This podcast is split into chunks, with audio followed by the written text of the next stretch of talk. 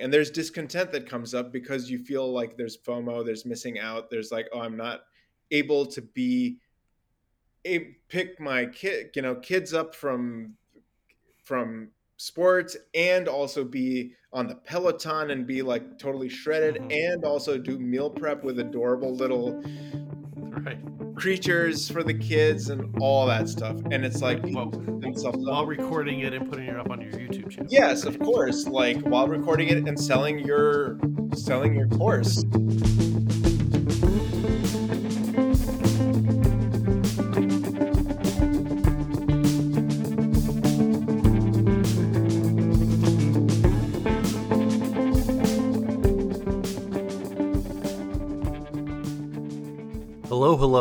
welcome back to Sonder Union. I'm Owen McGran, and I'm just a guy who got home from vacation earlier today, so I'm in a pretty good mood and in an even better mood after having listened back to this episode with Hassan Ali. Hassan and I uh, have a fairly wide ranging conversation talking about creativity and anxiety, um, working with our fathers um, and uh, adult male friendship. So, um, I'm going to leave it at that. If you are so inclined, please do rate and review Sonder Union on your podcast platform of choice. With that, let's go to the tape. All right. Uh, Hassan Ali is a man after my own heart. He traffics in words, he uses them to set up set up expectations and then just kind of eviscerates them by letting the words turn on themselves in Jew. Uh, he's a veteran of The Onion. Um, he's the brainchild behind Potbelly's creative voice. Um, and he first came to my attention through a mutual friend of ours, Viveka Hess. I've really been looking forward to this one. He managed to get COVID to avoid uh, taping for a little while, but I got him. So, uh, Hassan, welcome to Sonder Union. Thank you. Thank you. I am uh, so pleased to be here, COVID free.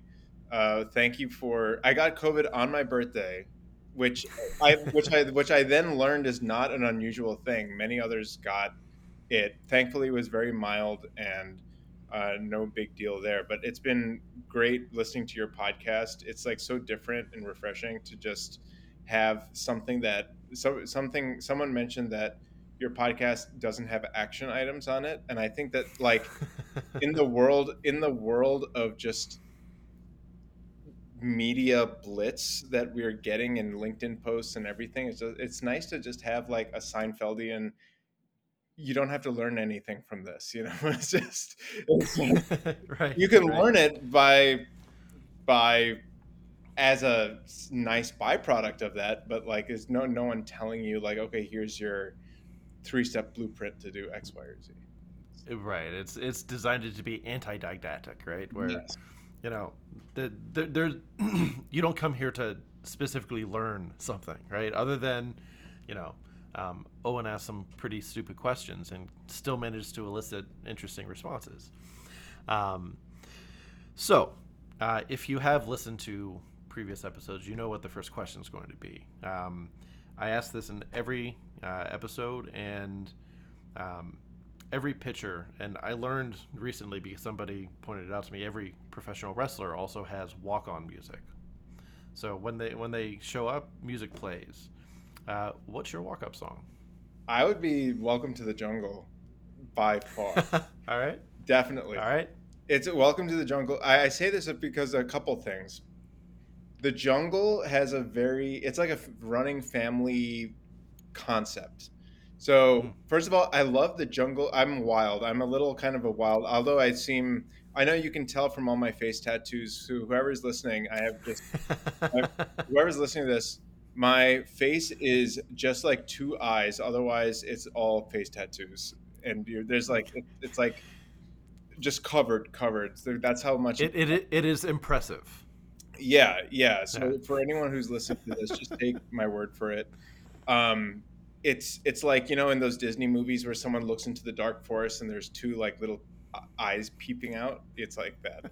but when when unlike that image that I portray, um, I do like I'm outwardly a pretty straight laced kind of guy, but I do like have like an internal wild side. I never rebelled in high school, but I feel like I rebel inside in my own way.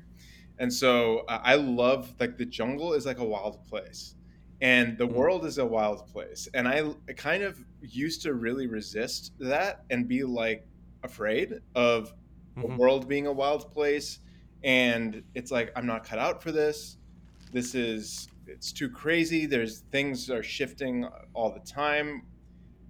Eventually, though, about six years ago, I was thinking about it and I just said I have to embrace it. I have to embrace it, resisting the chaos, chaoticness, um, unless it's like a toxic situation. But Yeah. the chaoticness of life and the approaching approaching it life with a sense of curiosity and just like embracing like it is a wrestling ring and Mhm. having that hyperbolic hyperbolic approach to it has been really refreshing for me and has helped pivot my mindset to be less like oh crap there's covid or whatever that oh crap there's this leak or there's something that happens or whatever. It's just like it's part of the jungle. And my dad talks about it all the time is he's an immigrant from pakistan and just like my mom and he's very much of the mentality. He's just been he's always said like life is a jungle and you have to just be the be the predator not the prey in the jungle and so i like welcome to the jungle too and it's got a great i'm a guitar player it's got some great Mm. riffs in there too so i, I Yeah. you can't deny the great riffs of welcome to the jungle That's true. So there, there's a lot to unpack in there. I want to start. So when when I was four years old, uh, my dad took me to the San Diego Zoo, right? And if you've ever been to the San, it's it's a, it's an amazing zoo. And we go through, and at the end, he he said, "So what was your favorite animal?" And I said, "Daddy, people are my favorite animal." And you know there there there's a certain you know you know I find people fascinating for the for a lot of the reasons that you were talking about there where it is a jungle out here and and people are you know uh, insane for any number of different reasons right? Um, from from my experience just reading your your posts on linkedin and and the um, little bits that we've been able to talk i get the sense that you're kind of fascinated by people too right?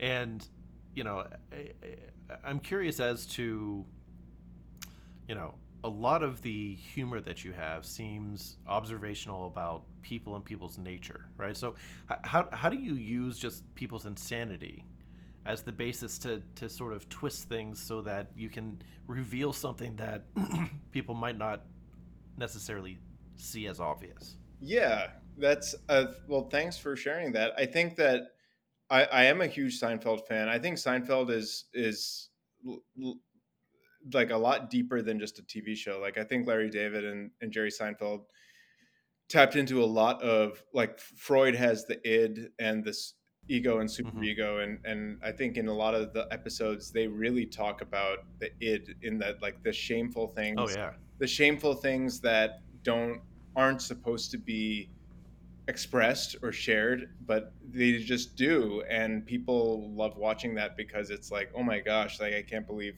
they're vocalizing this thing that we all this dark topic that we all Mhm. think about but don't necessarily um, express and for me i think it it i got a lot of that people person type connection with the fact that I am an extroverted person. Both my parents are psychiatrists, so they're very intuitive to other people, their feelings and emotions. And when it comes to humor, I think first of all, humor is just a very um, a way of bonding people together very quickly. Mm. And um, I actually, I actually read the other day. Hope um, I actually read the other day that the first joke, recorded joke in history was a fart joke. And it was great. oh that's perfect that is it's perfect like it's like on a cave wall or something like that.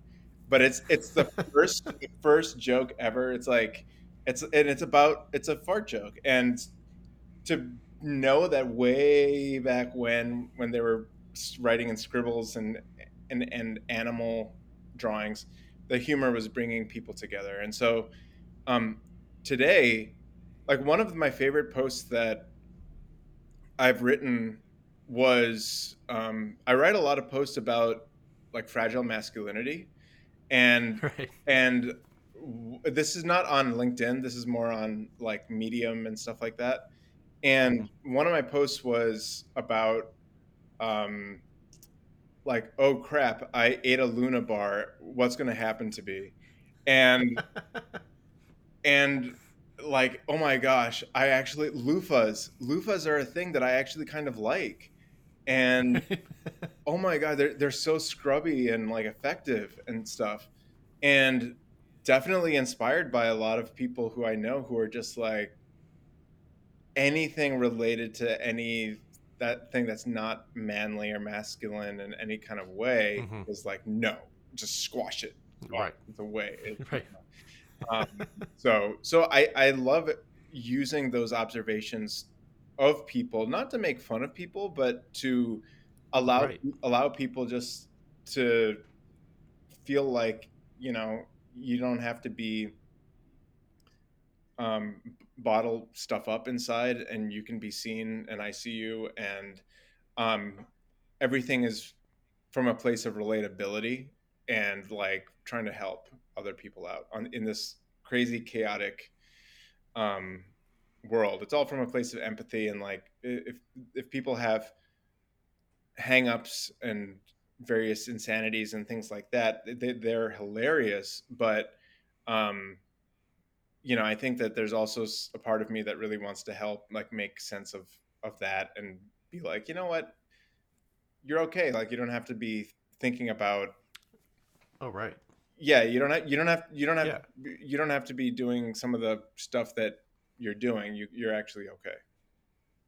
Yeah, no, I I mean when I say you know everybody's insanity, I, I mean that as a loving kind of thing because that's what makes all of us pretty interesting, right? Is that we do have these weird idiosyncrasies, the you know, the you know, the weird things that each of us do that we don't notice that we do, right? That um, you know, to other people are just fascinating, right? Um, what are some so, of yours? Yeah, so it, it's it's interesting. I, I, I actually just wrote a scene in the in the novel that I'm writing where I take a little bit of of this. Um, so when when I married my wife, she she at one point she was like, you know, you, you you bathe like a caveman. I was like, what are you talking about? She's like, you just take the soap right in your hand and you just put it right up your face and it's like, you know, you're you're rubbing your face down with with soap. It's like, you know, you could just put it on your hands and like slowly massage it. And I was like, oh, you're supposed to do it that way, right? And you know, it was something that you know I was probably three years old, and I was like, okay, well, I got to put the soap on my face. Um, but now I'm I'm a 42 year old dude, right? and I'm still just taking a bar of soap and slathering my face, you know, with with soap. And you know, in the book, it was you know uh, the character and and his his new wife. The the wife is talking to her friend, saying, "Can you believe that he does this? This is this is ridiculous, right?" And you know, I felt that it, it gives an, an immediate sense of person, right? Because, you know, it it's an immediate flavor of of you know, in, in the same way that, you know, you don't have to give a large, you know, explanation of somebody when you can just say, you know, he walked in with uh, yellow shoes, right? Immediately, you kind of know the type of person that who's gonna, you know, stroll in in, in yellow shoes. Um, so yeah, absolutely those are the show don't tell kind of things in mm-hmm. writing mm-hmm. where you can communicate so much with like those idiosyncrasies like you said and and everyone's got different idi- interesting idiosyncrasies i think there's um i think that every, everyone brings something kind of unique to the table and um whether it's mismatched socks i know people who just intentionally wear mismatched socks or mm-hmm. other personality type idiosyncrasies. Um, I think like that's what makes the jungle so interesting. it's that we everyone's bringing something unique and in, interesting to the table, and Um, I mean, speaking of idiosyncrasies, like I know, like the law is not part of this podcast, but like Yeah. I, you're the probably the such an anomaly and in, in the most in the most refreshing way because I that's why I I think we hit it off is because like you of course are a practitioner of your profession but you're also interested in like so many other things like personal your personal brand your marketing your novel other creative expressions and so i think that's what makes um that constellation those constellations of things make someone just so interesting and unique and i bet if you put two twins together like even those two after a while aren't the Mm, same type right. of person they're unique people Yeah, no, there's no doubt about that. Um, you know, and and that's it's you know th- we make a lot about differences and how you know like we, we, we play that up as something bad, but actually, you know, when you look at it, that's the kind of thing that that's really beautiful, right? Because it, it gives distinction amongst people and, and, and you know provides a, a more robust sense of possibility, right? Um, so yeah, I, I mean I think that's uh, that, that's really well taken in that um, when you seek out those those shades of difference, right? You can really learn a lot about you know not not just other people but but yourself because of the things that you realize that you take as a given. absolutely and those are the thing those are the things that w- w- there's an example that i really love where you know two people can look at a piece of art and see or like five people can look at a piece of art and see five s- completely different things or forget even piece of art. Five people can look at a baseball or something and see interpret that hmm in like five kind of different ways. Some some person is like i hate sports and it doesn't mean anything to me.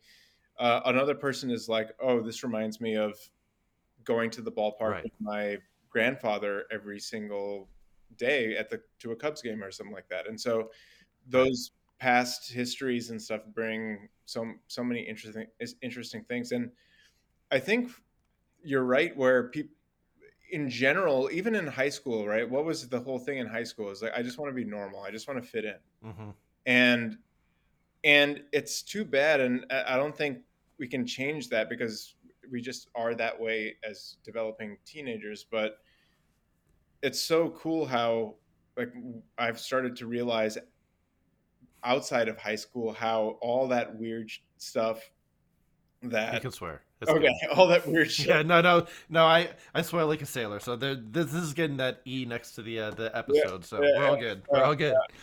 all that weird all that weird shit that i was into oh i was a band geek in quotes right like but Yeah. maybe i should be more mainstream maybe i should do that that all just you know um added up to what is actually unique and what people are craving when they're doing their own thing or building their own brand or doing their own pursuits a lot of people are just like i fit in and i resisted my actual passions and i am now like in my 20s 30s 40s and trying to be different and like have my own identity and mm. things like that Right. Lean into all those things that you were trying to suppress in order to be just the you know standard deviate within a standard deviation of normal. Right. yeah yeah exactly exactly and that's where the magic happens with people just in general One, something that i'm you talk about people i'm a like if i could get paid to talk to people i'm sure there's a job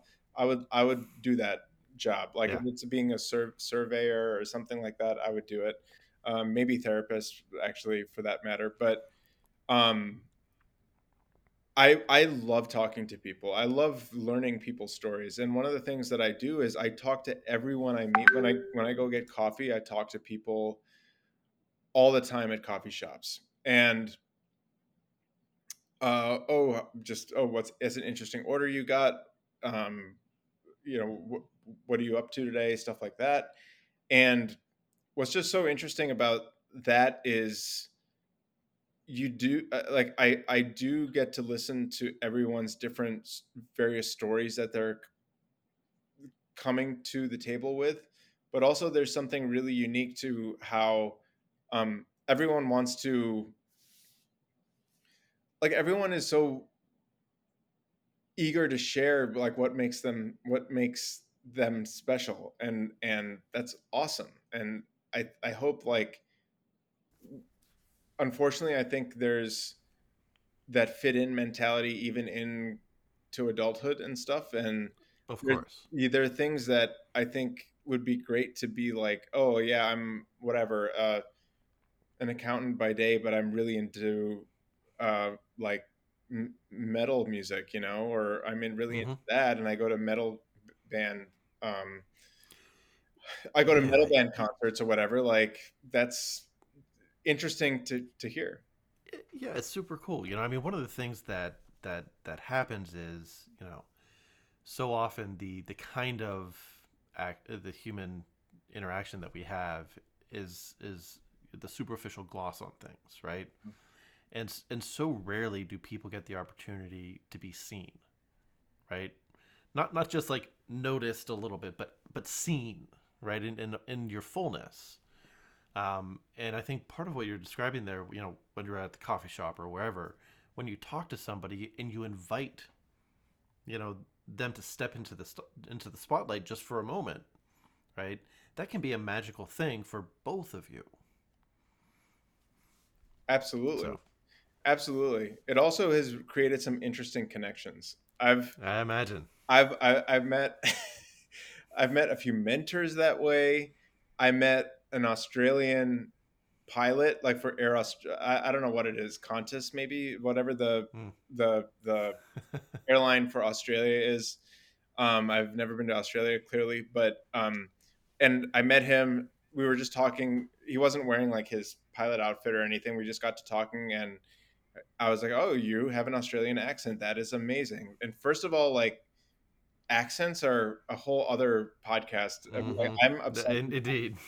I'm obsessed with podcasts or not podcasts. I'm obsessed with podcasts, but I'm also obsessed with accents. How like something one of my favorite things I like jokes is like British accent equals instant credibility. Like it's just like so fun. Always.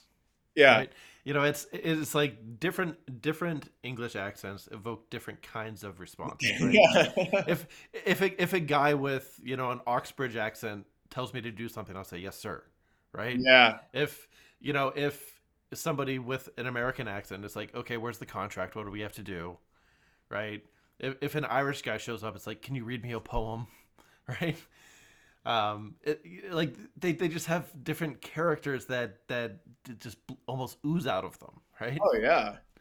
It's great. It's great. I love accents of all kinds, but this so this like um which made what this pilot say even more loftier.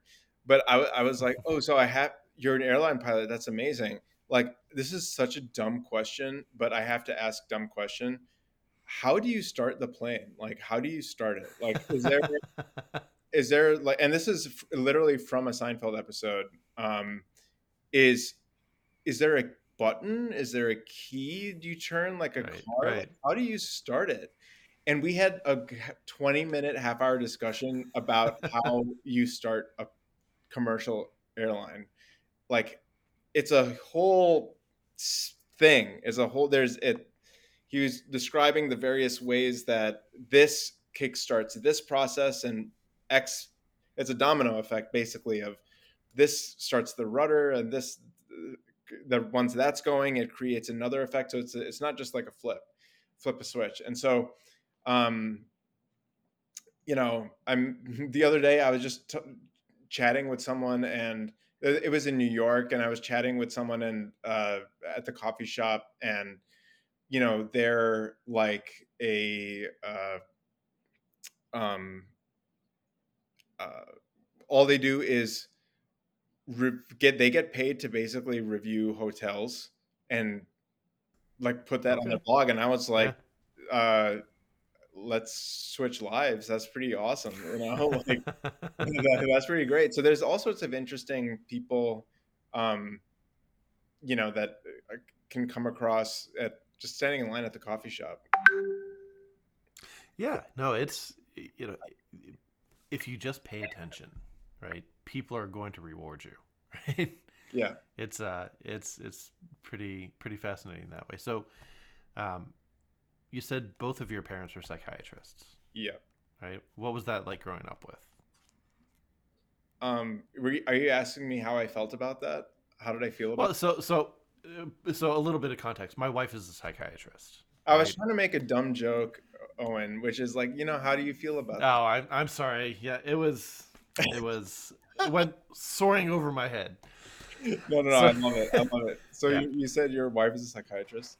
My wife is a psychiatrist too, and it's it's interesting to live with, right? Yeah. So so when you're a kid, what's it like? When I when I was a kid, I'm very blessed to have had them. Maybe it was their profession, maybe it was just them as people, but very. Um, one thing uh, was that like communication was very open. It was very encouraged, and it wasn't to the level of like here, let's pass the feeling stick around or anything like that. But right, right, it was right. it was at a point of you know um, what's on your mind. My mom likes to say "speaketh," and she said "speaketh." What's going on? and and it'd be like, oh, I got someone said something mean at school or whatever, or instead of just bottling it up, and instead of Mhm. them going, you know, helicopter parent on the school or whatever it is, it's like, okay, and how does that how does that make you feel, right? Mm-hmm. And let's talk about it, what emotions are coming up and all that good stuff. And I felt like it teed me up. I'm very grateful that it teed me up to be really emotionally aware as a as a young adult and then adult. But what was really interesting is hearing the types of like when they come home from the office or the hospital where they were at and Mhm. um just really appreciating what what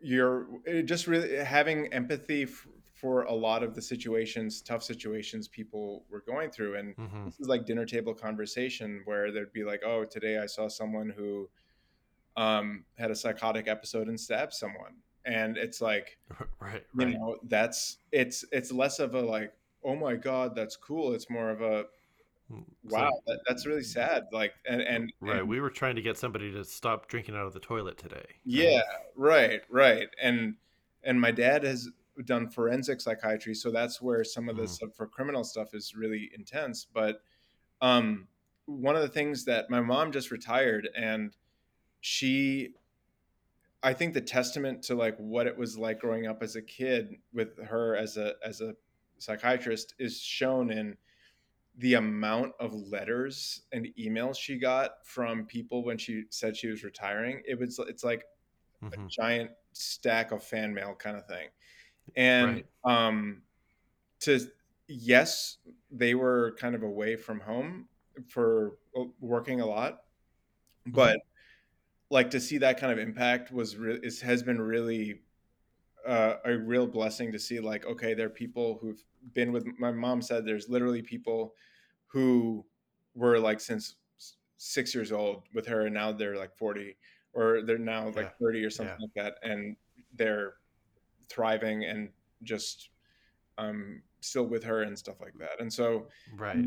yeah Yeah, I mean the the impact that you can have in, in that profession is profound.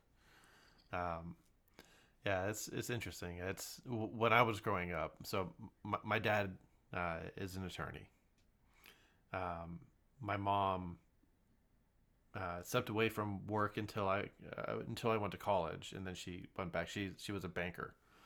Um, the I was raised Irish Catholic, which means that that feelings were something that you buried and and were not they, they were verboten, right? They they were not permitted around you. That's something that you deal with on your own, and good luck. Um, it was a very steep learning curve for me when I when I was a young man and, and growing into adulthood because, you know, I mean, I, I don't mean to paint my parents in a, in a bad light. They were wonderful. They're they're great people, and, and I'm extraordinarily lucky to have them as my parents. Yeah. But there was a steep learning curve, right? Where it's like, oh, I'm allowed to have more emotions than just anger.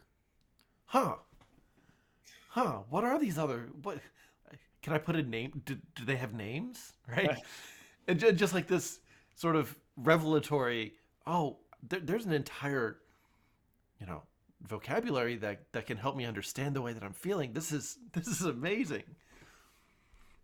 Absolutely. Um, Well, I, I think what's great is that it's like knowing what's going on is kind of half the half the battle of like mhm, why am I feeling these things?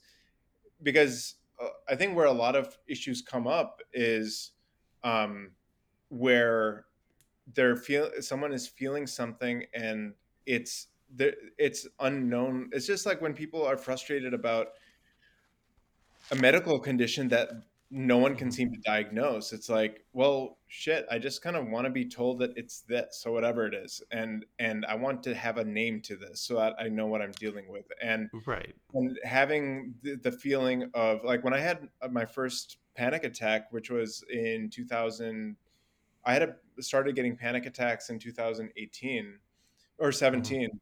And um when I first had that, it was like it wasn't like, "Oh, this is panic." It was, "Oh, I'm dying." Dying. Right.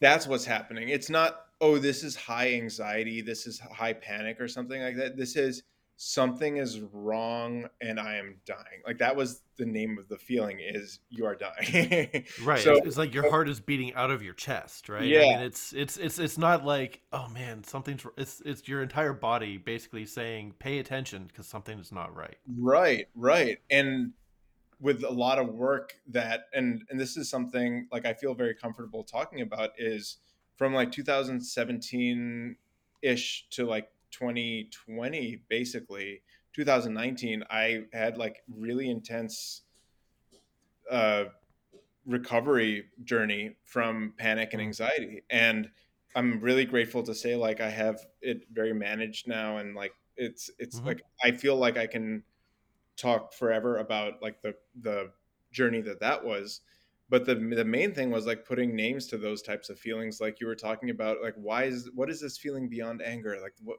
what I can't Mm-hmm. believe there's this other feeling.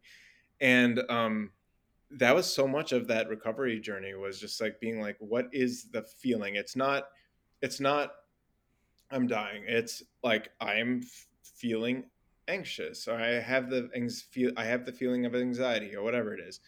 And Mm-hmm. um, I remember being in the Onion office in the sound booth where we recorded like stuff for um, podcasts and videos and stuff like Mm-hmm. that on the floor, just like in a fetal position, curled up uh, one morning because I was Wow. I was just like that crippled with it. Um, and it's it's been amazing to see and of course like the door closed no one else to be to come in and i was just like oh god this is it this is it um but a lot of the work has been putting labels to those things and just being like okay that's an exp- that's like a bodily experience that i'm having and it's Mm-hmm. not indicative of of this larger there like if you literally look around the room there's no wolf attacking me right now there's Right. you know what i mean so um Yeah. that was kind of what has helped so there are so many feelings out there but getting in touch with the feelings also requires a little bit of i think courage i mean cour- a lot of people Sure. a lot of people define courage as as like walking walking the tightrope uh, or walking tightrope uh, with no net or something like that some epic thing Mm-hmm. um No. courage is courage is oh i courage is oh i like sustained eye contact with someone and i'm working on trying to sustain better eye contact hundred percent. yeah One hundred percent. Yeah. yeah You know, it's it, it's the it's it's the little things that that get you further, right? I mean, um, somebody, um, I, I I told somebody that I recently met um, that I had had an organ transplant, right? And they're like, "Oh my god, that must have been so terrible." And look, ten out of ten, do not recommend. You know, uh, it's you know, unless it's going to keep you alive, don't do it. But they're like, "How do you get through that?" And I was like, "You get through it one day at it. You decide to get out of bed in the morning, and you know, take your medication and do mm-hmm. all of the things that are going to put you in a position to be okay, right? Every single one of those is a choice, and every single one of them I think requires courage, right? Not because it's some massive lift, not because, you know, you know, there there is some it's it's, it's not like putting your your body in between a bullet and somebody else or something like that, but it's just that mundane you know everyday kind of thing that that is what what gets you through those really difficult kind of things. Oh yeah, absolutely. And that's the one day at a we're just so programmed to be looking into there's a great quote that I love which is from Gert Boyle who's the uh, chairperson, president slash founder, and I think she she may have passed away recently but um, she was like a very pro- prominent figure and chairperson of Columbia Sports Company, the sportswear mm. company, and she was in a lot of their ads and things like that. Very iconic figure in for that brand, and she was like, so she, she inherited the brand, the company. I mean, she was working on it with her husband. They started it together, but then she became the de facto president of the brand when her husband died. This was like earlier on in mm. the founding of the company. And yeah. I have her biography and one of the autobiography and one of the things she said was, you know, if you would tell me to swim 4 miles in the ocean, I'd tell you you're crazy. But if you drop me 4 miles away from the boat, you better believe I'll start swimming. Mm-hmm. And yeah, I'm like, the thing is, when you're in it, that's what you're doing you're the the thought of like oh what if i have to do this i mean that's a, a it's a thought and a non non ism it's not happening right now but like right. you said when you're when you're in the thing it's like what do you do you take one paddle stroke at a time one day at a time to get to wherever the next moment is the next thing is you know and mm-hmm.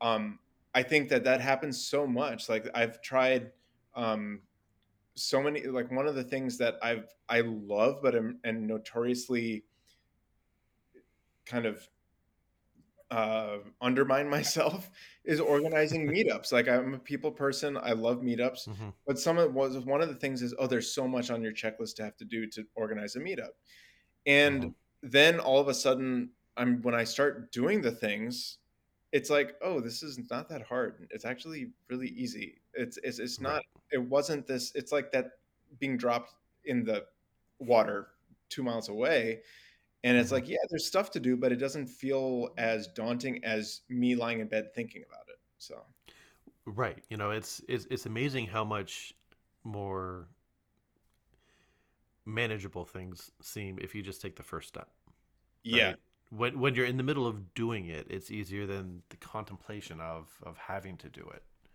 um you know i mean and and and I do this, you know, I, this week there was, you know, a piece of work that I needed to get done, and I kept putting it off. I was like, it's gonna be, and I sat down this morning to do it, and it, it literally took me 13 minutes. Right? It was just like, why why was I making such a big deal about this? It took me, it was a fairly, you know, once you figured out how to do it, it was easy, right? But the thought of having to figure it out, just like just sit down and do the work. Yeah, yeah, yeah. Yeah, to you know, um, it it only took 13 minutes to um to do something that you felt like would take so much longer, right? Right, and that and that I probably thought about for hours. Right. right? Yeah, yeah, right? yeah. You know, and and not not think about in terms of like start working through it, but dread it, dreading doing it. Yeah, right? yeah, yeah, yeah exactly exactly um is there is there a moment that you remember with great clarity that you now think meant something different from what you thought it meant at the time? Um that's a great question. I think that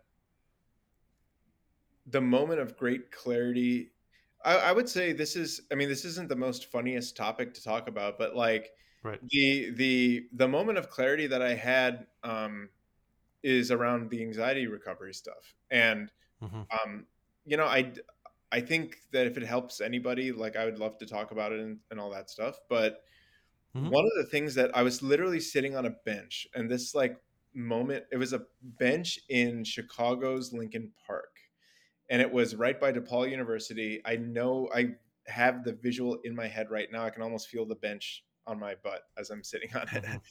And um, it was that I was continuing to like read up of how to solve anxiety. I was like reading every I probably if you see my Google search history from that time, it was probably just only like how do I solve anxiety and like YouTube searches, how do I solve anxiety, how to do this. Yeah. And I was even working with the therapist at the time and it was like even then it was like on top of that therapist time I was doing more research because it wasn't working, right? I was still anxious or whatever. Mhm. and then the aha moment came or moment of clarity came where i was like eh, i was like sitting on this bench and i don't know what if it was um, some cosmic force or something like that said like this won't stop if you keep doing it there's it's an infinite scroll of Mm. information and what your what was your day to day? What was my day to day? I was like i was just reading about solving anxiety. But like what about your life? Like what did you do life wise today? I said i just did that. I dreaded and worried. Like you said you dreaded and worried. It was about dreaded and worrying doing going outside and like doing meeting people and and going out and living life basically and Mhm. because i was afraid if i go out and live life it's away from my safe sanctuary and i i'll feel these weird feelings and i'll want to just go back in my turtle shell and that moment of clarity opened up liter i think that was probably the turning point where i said there's like there's life mode and then there's being preparation and education mode and there's like doing mode and then there's education and re- research mode and i think for perfectionists or overthinkers which i think m- many mm-hmm. of us are it's more in the former where it's where it's okay we're overthinking and we're in the dread zone and we're in the i need to educate myself with one more article one more thing one more thing until it's Right. like really ready versus I, I need to read one more i need to read, listen to one more podcast from this therapist who talks about how to cure anxiety. And by the way they're all saying the same thing like go live your life. Mhm. that's live your life with Right. anxiety. And and maybe get medication. Like that's those are the things. And then so i that point point point was a very good thing for me to just be like okay i'm gonna get up from my bench now and i'm gonna go to a park and i'm going to like Mhm. actually be fully engaged in this park this is my life thing this is my going on my time like you you said you logged 13 minutes this is like i'm logging time in my ledger of my day Mhm. doing something that is a, a I called it life shit. Like what was my life shit Mhm. thing I did today? And it can't be reading about anxiety because I've read the encyclopedia encyclopedic amount of knowledge about that. Right. You know, and uh, to, at some point, it doesn't matter how much you know, you have to go actually act it out and start Yeah. figuring out how to implement. And, you know, uh, you mentioned earlier that, that you are a, an extrovert and a people person. And if you're not giving yourself that kind of energy and that connection, it's Mhm. only going to compound the anxiety that you're feeling, I would imagine.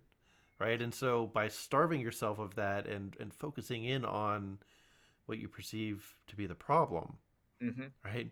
You're you're compounding and doubling down on on the thing that's making you anxious in the first place. Yeah, absolutely. And I think what we were talking about courage earlier, like I think courage is I mean, there's so many the act of you're you're in, a, in the creative space as well and i mean creativity itself is an act of courage. You're, it's very vulnerable Mhm. like it's a very vulnerable thing. Even so, a lot of people i work with who are trying to post on linkedin for instance to br- build their brand and express themselves and stuff like that um they're like but i don't want to it's like a simple post about like uh hey i'm really proud to announce i we just like beat, beat our quarter two goals or something like that. Something that one should be excited about and worth sharing. But there, there's a but what are people gonna think? yeah, Right? right. What what if they think I'm boasting, or what Yeah, if what if somebody makes fun of me? Right? Yeah. right, right. And those, uh, though anything that's like overcoming one's fears or whatever is an act of courage. And and but I do think that um doing mode like doing versus education mode there's i think it helps to have and i'm not great at this still but I, i'm working on it is having a cap on the amount of education i do and then being like 50% ready instead of like 90% ready and going Yeah. You know, one of the biggest things that that has changed. Um, I want to say post transplant, but that that might be, you know, imbuing too much in, into that. Um, if I want to do something, I just start doing it now. Whereas, you know, previously I would sit and I would it would take years for me to to say, okay, well maybe maybe I know enough now to, you know, I don't know anything about podcasting, hmm right? But but here we are. Um, I have no idea if it's any good, but I'm doing it anyway, right? yeah Um, and you know, at some point, you know, I, I think it was uh, Seth Godin, who we've spoken about before. You know, who says, you know, art only happens when you do something that might not work, and then you put it out into the world anyway. Say, here, I made this, and you know, it's it's interesting when you reframe, you know, creative endeavor as something that intrinsically, like a- as a predicate, it has to perhaps have the ability to fail, right? If you know it's not going to work, what are you doing? Or, rather, if you know that it will work, you know, Mm. at that point, like there's no chance being taken. There's nothing that you are giving somebody or pro- providing to somebody that that could provide beauty that they don't already have or a new perspective on something, you know, because it's safe. oh yeah one of the one of the things that i love about first of all i had a seth gasm just now because seth godin is Amazing. I wish I yeah. could. There's some people who are like, "Who would you have dinner with?" You know, Abe Lincoln. People say Abe Lincoln and all that stuff. I'm like, I want dinner with like The Rock and Seth Godin, and hopefully, the two, At the hopefully same time. at the same table. Like, what a what a curious invite list. Okay, cool. We have so much to relate to each other about. Um, but like s- something that I think is so true there is that stakes and stakes is something that hmm is is huge and i think that um, there was a really good book that i read recently called time management for mortals. It's by Yeah, um, Oliver Burkeman. oliver burkeman yes time management Yeah, for mortals and 4000 weeks 4000 weeks. Yeah that's what it is. Yeah, the, the subtitle is yeah. fi- i think that was like also another moment of clarity book that i hmm had which was basically in in that he's talking about like the reason he's saying basically that people have discontent by not being able to do it all. Do everything, like literally everything. do literally everything. And there's discontent that comes up because you feel like there's fomo there's missing out there's like oh i'm not able to be a pick my kid you know kids up from from sports and also be on the peloton and be like totally shredded hmm and also do meal prep with adorable little Right, creatures for the kids and all that stuff. And it's like people Well, up. while recording it and putting it up on your YouTube channel, yes of course. Like while recording it and selling your selling your course you know?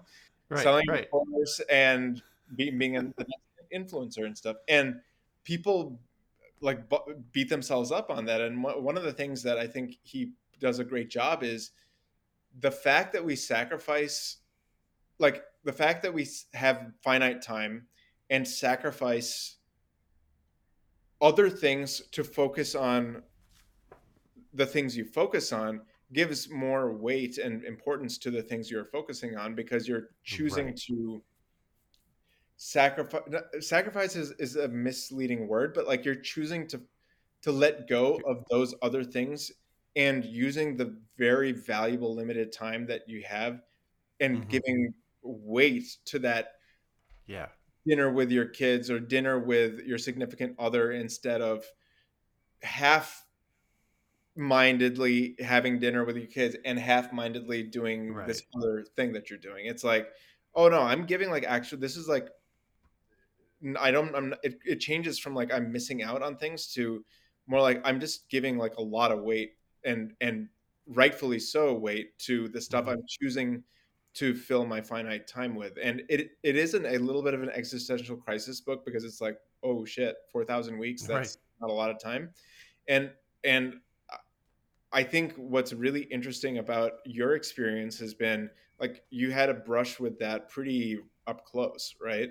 And Mhm. and and that's I think such a great thing to remember for you know, for folks who are in any health status of any kind where it's like we are finite but and that's not something to be totally freaked out about but it's like action it it prioritizes action to the now and action to the now on important important stuff that could and usually important stuff like you said could fail like it could very well Mhm. fail and like it might like okay so it, it's not doing important stuff that's like completely predictably going to work it's just doing important stuff and Right.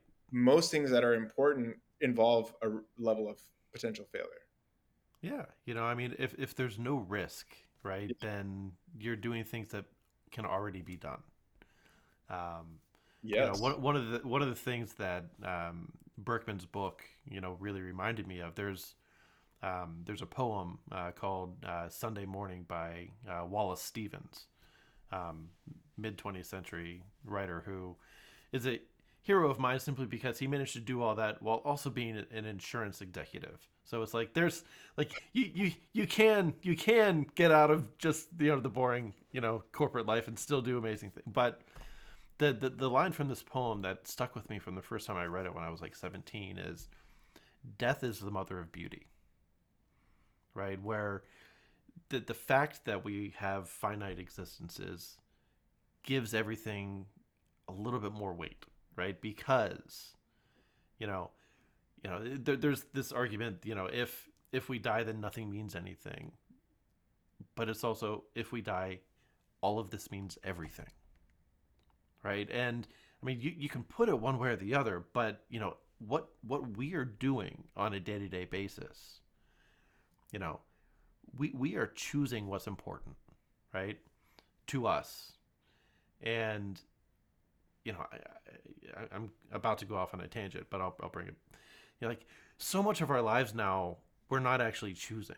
You know, some algorithm somewhere is feeding us the next song that we're listening to, or the next YouTube video, or something like that. You know, and at some point, I want to say, you know, can we stop for a moment and actually choose what we're doing? Because it's the only time that we get to choose right? It's not like say, well, next lifetime I'm going to remember that Spotify thinks that I really like, you know, um, you know, black metal, but but I don't. Um, you know, I don't want to burn down any churches. Um, you know, Burzum isn't for me. Um, you know, it's you know, taking control of of what we do feed into ourselves and and then how we pour ourselves back out. Oh yeah, absolutely. I think that you're totally right in that sense of you're totally right in that there's something that uh, there's a joke that I wrote I think that was never take productivity advice from vampires because they have no sense.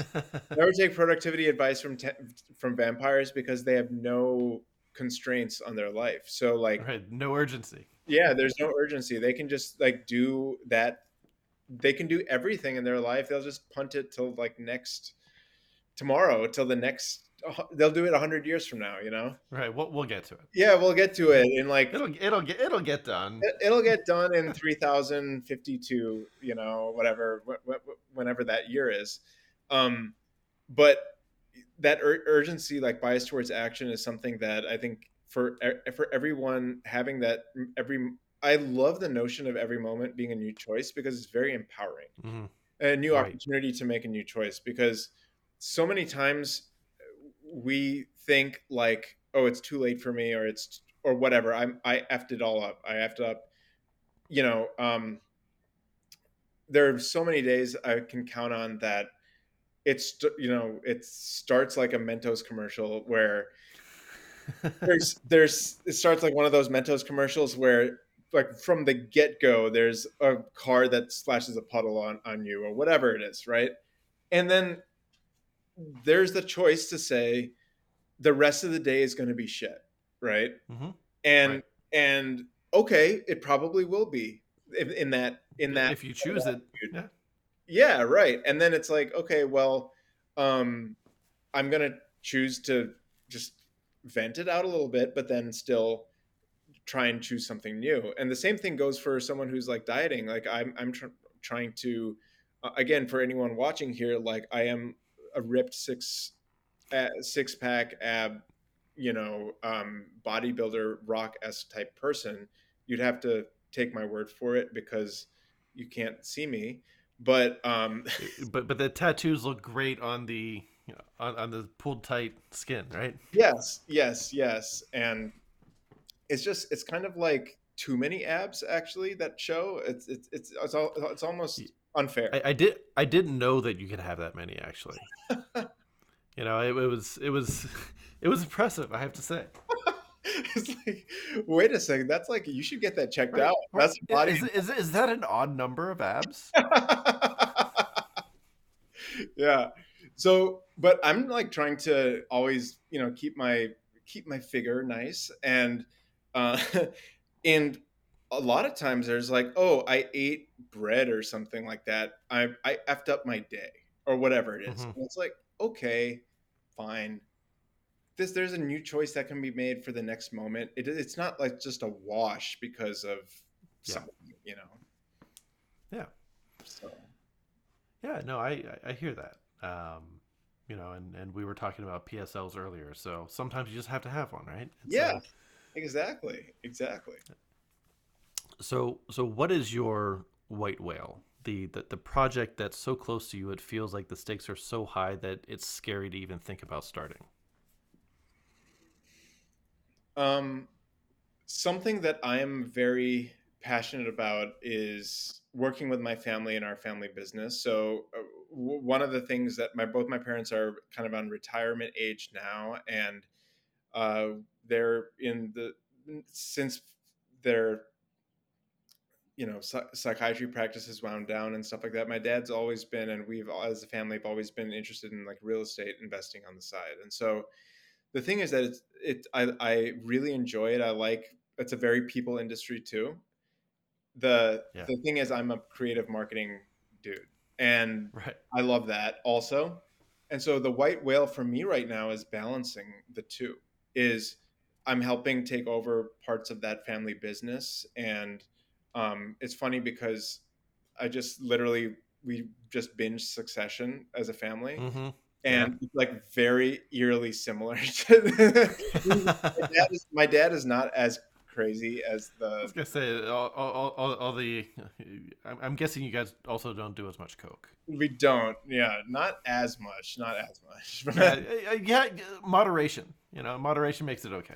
Everything in moderation owen yes of course that's right. so um the but but like there are some dynamics that are kind of funny and we we joke about it but it is something where now my brother and i are getting more involved in that and the thing that's the the big why behind that is I, I haven't spent as much i've spent so much more time even though real estate isn't the thing that necessarily like lights me up to the moon i Mhm. get to I've spent so much one-on-one time with my dad in the past like eight months Yeah.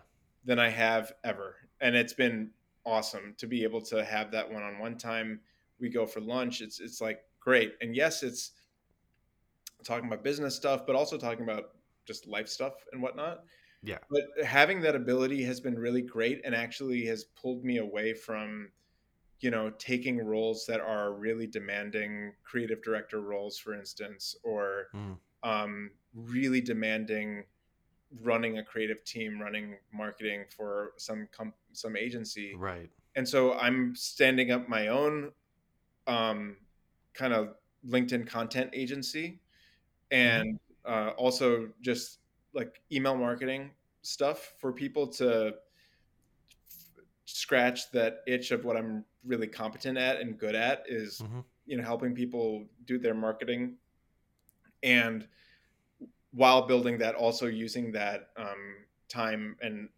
the freedom that comes it's not total freedom but like there's some relatively more level of, of time availability to work on building this stuff with with my parents and Yeah. um, real estate is a different part of my brain so it's it's Uh-huh. it's interesting but that is why it's the white whale because it's a tough nut to crack is balancing both of them Yeah. So so what have you learned about your dad and and this different kind of relationship that you've had with him? I've learned that he's I something that I've learned is he just like the jungle thing this is coming full circle something I've something I've learned about him is that he is paranoid but kind of he- healthily so Hmm. and I was not I would consider myself like a bit naive if that, that's the word Mm. before the past 8 9 months of working together so closely because a lot of the times I would be like dad you're being very paranoid. You're being very paranoid like the guy in succession or whatever it is. And the stuff that he was paranoid about was actually correct to be paranoid about. Like it Mhm. actually people did fall through on their word. People did fall through on their commitments or whatever it was that he was paranoid about. He's like no have a plan b and plan c. We had to go with the plan b's and c's. And so for me i was coming from this world of creative agencies and stuff like that where everyone for the most part got along and this that and the other. And it's like the the the the jungle jungle world mm-hmm. is like e, people maybe it's just in real estate but in general like i felt that i had to be a little bit more heavily healthily paranoid of mm-hmm. people. And one of those things is just not being as it sounds like kind of negative like don't be as trusting for people but for a recovering people pleaser like me it's been Mm. very helpful to learn that um from my dad learning that side of him where it's like he's also a very giving caring person to a, Yeah. to a fault but when it comes down to the business and nuts and bolts he has certain boundaries that are like okay i need Mhm. to be a, a little bit not fully trusting of this person until that trust is earned or in some capacity. So that's something that i've been very grateful to have learned during that time. It sounds like i've learned some sinister skill to be like a to be to be just like this this you know uh doubt doubting everyone i meet and saying i'm going to keep an eye on you kind of thing. But it's really Mhm. just a self-protection thing about okay not not not um overcommitting or not giving someone my entire trust because sometimes it gets broken you know Yeah, no, that's that's really interesting because um, when when I opened my own firm, um, my dad uh, was right. Up, he he had basically just retired, right? And I got a call from my mom. She said, "So you need any help?" I was like, "Well, thank thanks for that vote of confidence." um, you know, and and uh, she's like, "No, no, I need your dad to have something to do. Right? He's driving me crazy. I need him to have something to do." Yeah. Um, and so my dad has been um, of counsel to my firm. It's interesting writing your dad checks, um, but uh, um, it's been fascinating seeing him in in that capacity, right? Because um, for the reason that you know uh, both he and I were in the same industry, right? So I did everything I could to stay as far away from him and and you know his group because I wanted to be able to stand on my own two feet and you know all, all that kind of you know uh, you know Greek mythology nonsense that you can imagine, right? Yeah. Um, and I had I had never you know had a case with him or you know done anything like that, and so it's been interesting working with him on on matters to to figure out where we naturally sort of have the same attitudes towards things and and where things are where we're very different right? Um and i don't want to say that he he is more cynical than i am but he is more um much more trust but verify right? Yes. right? Where and and I I think that some of that is you know after you do it for long enough you see enough things go a little bit pear-shaped that you're like okay well let's I, I know he seems like a nice guy or she seems like a wonderful lady but you know let's let's see whether or not the money actually shows up or the contract actually gets signed or you know any number of the the, the versions of that um, it's, it's been somewhat revelatory to see and have the relationship with my dad expand you know in that way where you know i had never seen that aspect of him before. And it, it felt like getting um, i felt like i understood decisions that he made when i was a kid a lot better now right? Where it's like oh you weren't just being a total dick right? There's mm-hmm. there's i i get it. Okay right? And and it, it allowed me to forgive a lot of stuff that you know really rubbed me the wrong way when i was a child. Totally totally totally. Because i think you're seeing like oh there was because at that time he wasn't there to necessarily say hey time out turn to camera and say the reason why i'm doing this is because whatever right. whatever and then time back in or whatever. It's it's you just did the stuff and you saw it and had maybe a, a, a reaction to that. But now having that additional context and that's the same way with my dad too. And i think I think um, actually I've been thinking a lot about just male male relationships in general as someone who mm. I'm kind of very fascinated by male relationships as someone who like has tried to rekindle a lot of like guy friend relationships in my ad- adulthood that mm-hmm. kind of fell away and i think that having a shared goal or project that isn't just like hey let's just get together and like get coffee and shoot the shit like i think sometimes right. there's some people that need a shared goal um of like right, a business so work towards something yeah right. work towards something and that's cool that you are able to see that transfer of like what your dad may have been trying to teach or or do now seeing it in your own business and seeing the context behind it and being like, oh, okay, I pre- I get it now. I, I appreciate that mm-hmm. and taking that um, taking that forward. Yeah. Cool. So one more question, and then I, have taken up a good bit of your time already. So, oh, this is great. Um, I'm curious, who who was the strangest person in the neighborhood when you were growing up? The strangest person in my neighborhood growing up? Yeah. Um, there was a guy. His name was Mister Duncan, mm-hmm. and he lived in this house that was looked nothing like everyone else's houses.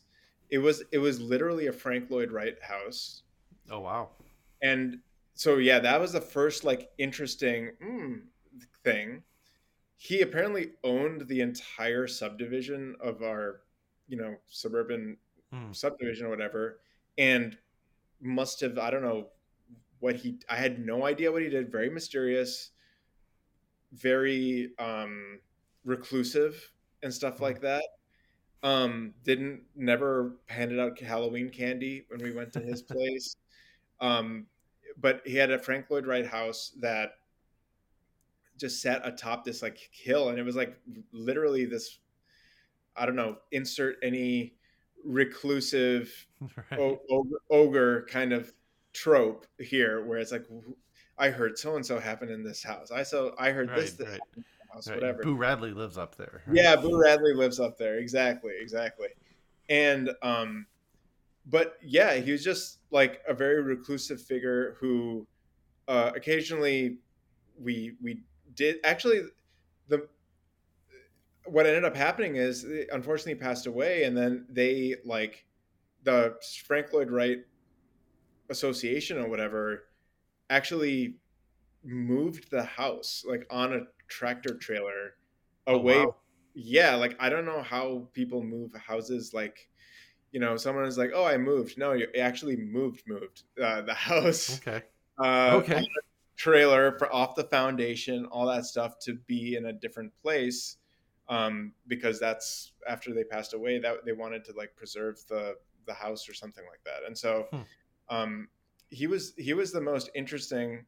I would say that one of the most interesting dynamics I had though was I was in high school and there was this one guy who like ran the Latin Kings gang Mm, in our lo- in our local area. And I was always obviously he was like in the gym locker room and in school and whatever he'd always be giving people shit and teasing people and like harassing people and stuff like that.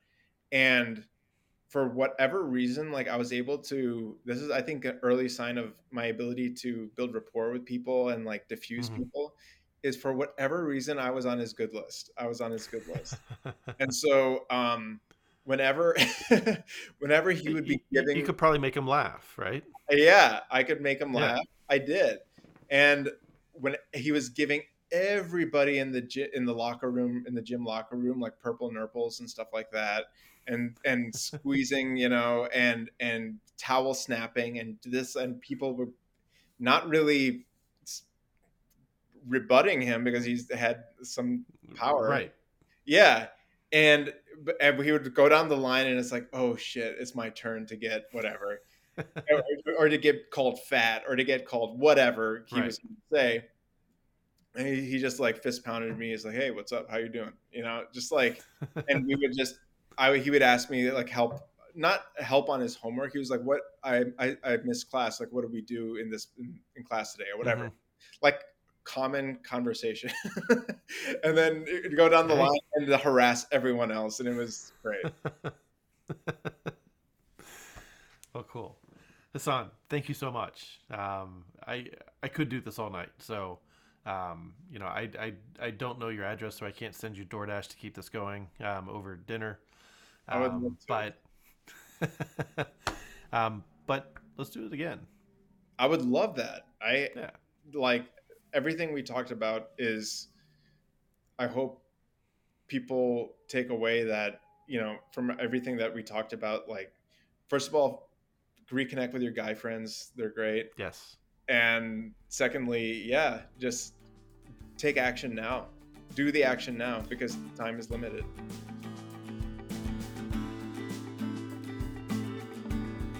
All right, that was Hassan Ali. Um, you can find Hassan obviously on LinkedIn, H A S S A N, Ali, A L I. Uh, I will put his uh, profile in the show notes. Um, reach out. Tell me what you liked, what you hate. Um, any feedback is most welcome. Uh, if you want to rate a review, you know the deal by this point. And with that, I'll see you next time. Bye.